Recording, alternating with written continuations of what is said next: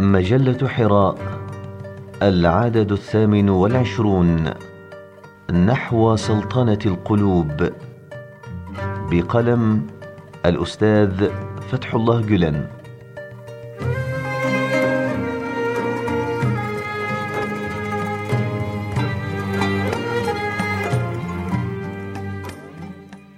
لقد قادت أمم عديدة شعوبا شتى عبر الزمان في مختلف أرجاء المعمورة وكانت أحيانا عنصرا من عناصر التوازن الدولي.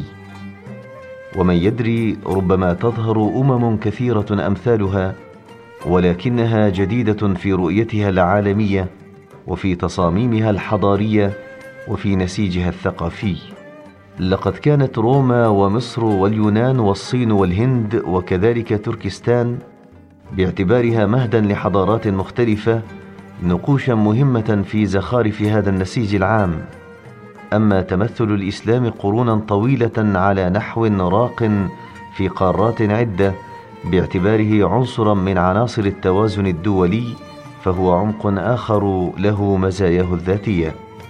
وهذا الارتقاء إلى القمم والذرى الذي سجله التاريخ وما زلنا نشهده حتى الآن لم يحصل كله دفعة واحدة في حقبة واحدة. وهؤلاء الذين ظهروا على مسرح التاريخ قد اندثروا واحدا تلو الآخر ثم تبعهم آخرون جاءوا من بعدهم في مداولة تاريخية مستمرة متكررة. فالقمم والذرى في فيزياء الأرض تتبادل مواقعها مع السهول والسهوب أو شواطئ البحار أحيانا والوديان السحيقة مع الجبال والتلال أحيانا أخرى. أجل إن الزمان في جريانه كالسيل يقدم لطائفة باقات من زهور الإقبال ويطبع على طائفة أخرى بأختام الإدبار ويمضي. وربما قفزت أمم من ذروة إلى ذروة أعلى بينما عجزت أمم أخرى عن أن تجد حفرة تقبع فيها وقد كانت كلها تعيش في حقبة زمنية واحدة. لذا فإن القرون الوسطى كلها لا تعد قرونا مظلمة للأمم جمعاء كما لا يعد عصر التكنولوجيا والعلوم الذي نعيش فيه نورا وضياء للمجتمعات قاطبة.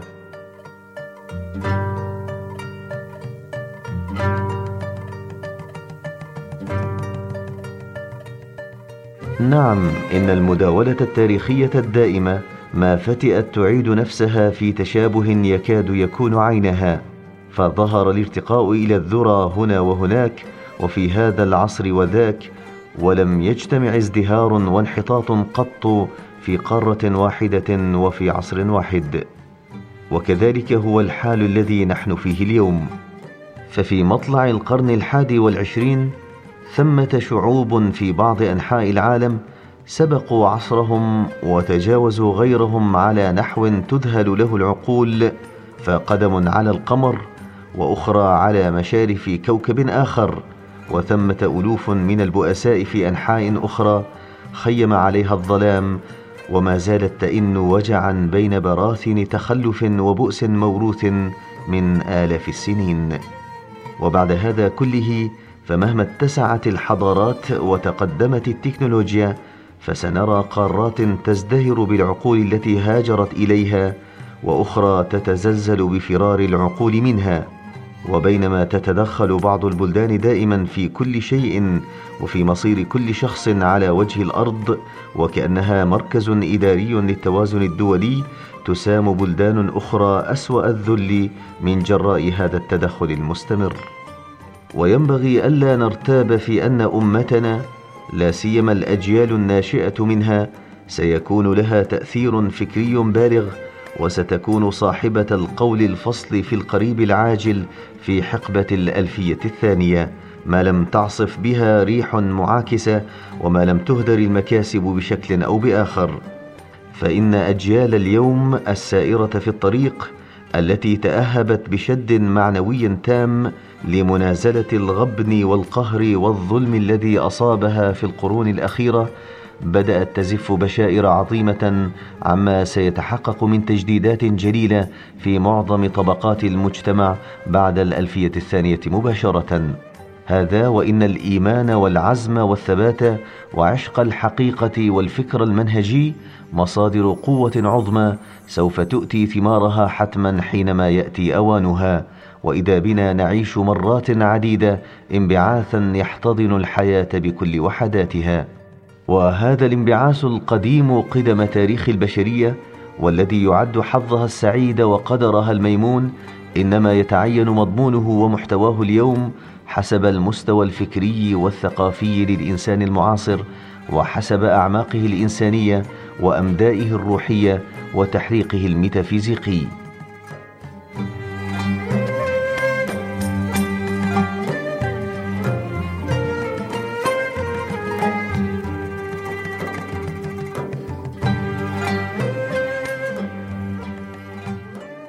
بات عصرنا في مطلع القرن الحادي والعشرين على حافة الفوضى التي أسلمت البعض لليأس بينما هدت آخرين لم يخضعوا للظلام تماما إلى شحذ الإخلاص والحماس الوطني في نفوسهم بما يتناسب مع سرائرهم النقية وأفكارهم الحرة.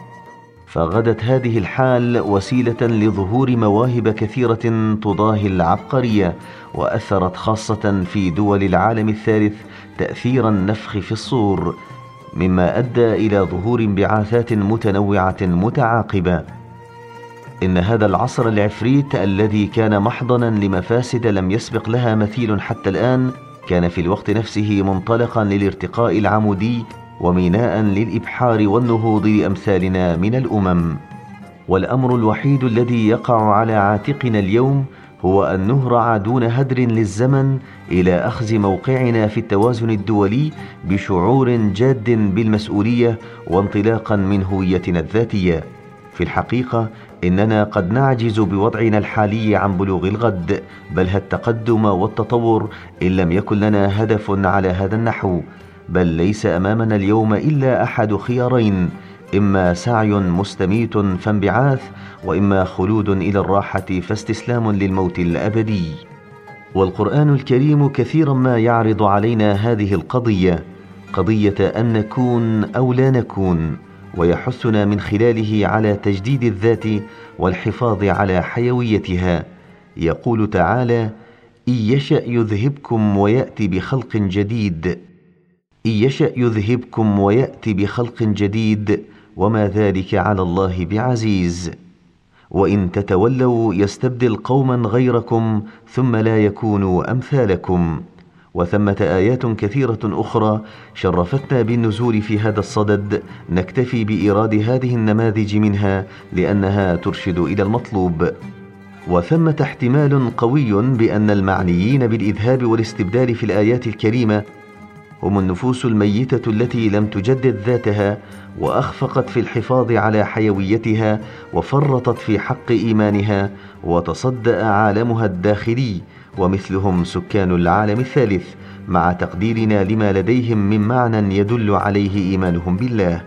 أما الخلق الجديد الذين سيخلفونهم فأولئك هم الجيل الجديد وكوكبة القدسيين جمعاء الذين استوفوا ما لا بد منه من شد معنوي أفرزه شحذ دؤوب منذ قرون في هذا العالم عالم الحزانى والمكروبين والذين يرجى منهم أن يسموا بإنساننا الذي يستهان به ولا يؤبه له حتى اليوم إلى قيم سامية ليس فوقها قيم. لقد أغفل الغرب وما يزال قيمه الذاتية ووصايا السيد المسيح عليه السلام. فشنوا الحروب في القارات وأشاعوا الاستعباد والاستغلال أينما حلوا فلطخوا وجه العالم بالسواد. فعالم الغرب الآن حالم والكوابيس تنهشه دائما بين أنقاض عالم معنوي قوضه بنفسه فاستحال خرابا في قلوب البشر وبات قلقا مضطربا تجاه ما تبدى في كل مكان من عقل سليم وفكر حر. والانكى للجرح أن هذا العالم لأنه لا يدري يقينا أين أخطأ. بات لا حيلة له البتة مزعزعا جدا مرتعشا إزاء ما يتوقع من لكمات الرأي العام الداخلي. ورغم أنه في حالة يرثى لها كهذه ويتوقع أن يحاسب نفسه نجده يدافع عن نفسه بصرف البشرية إلى الترف والسفه والشهوات حتى يتخلص من الفوضى الحالية.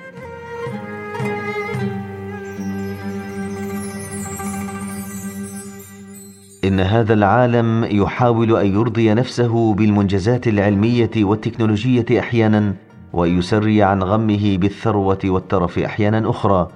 لكن من البدهي أن ايا منها لا يجلب للإنسان سعادة دائمة ابدا ولا يلبي رغبة البقاء والخلود المكنونة في أعماقه.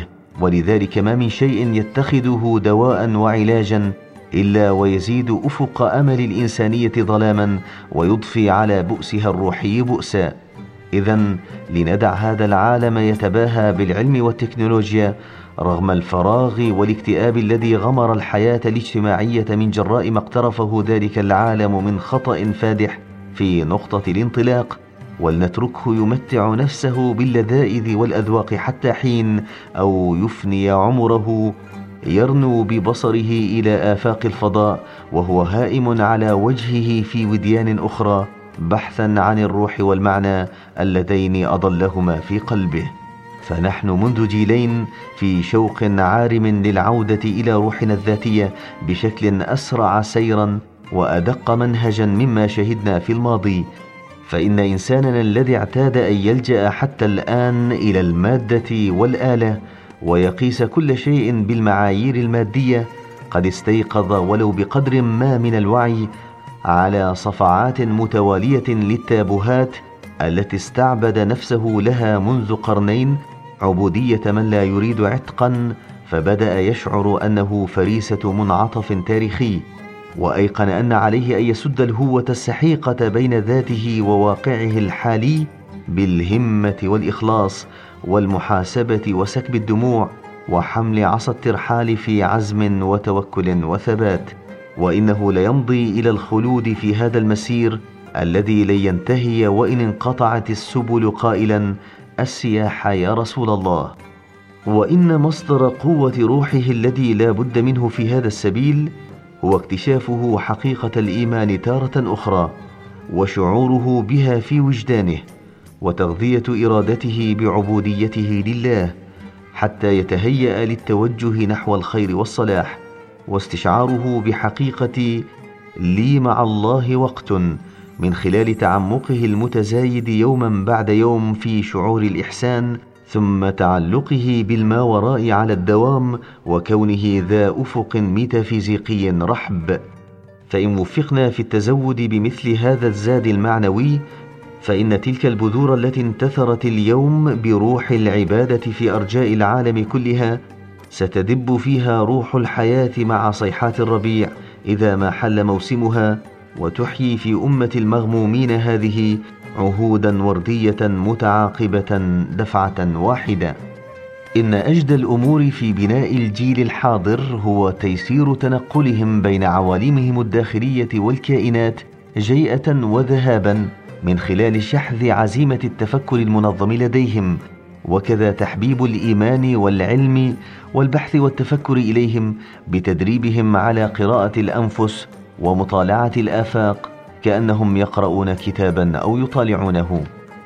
فعلينا أن نعرض تلك الرؤية العميقة على آفاق مداركهم بالوسائل المرئية والمسموعة وأن نمكنهم من الاتصال بعوالم أرحب بإنقاذهم من سجن المادة وضيق البدن وأن نجلو ما في أرواحهم من كدر وكمد وأن نعرض أبهى ما تقتضيه طبيعتهم الإنسانية وأبلغه سحرا ودلا على قلوبهم المتأججة شوقا إلى ما وراء الآفاق البشرية. فإن وفقنا في ذلك فلعلها تكون بشرى لهم بانبعاث جديد.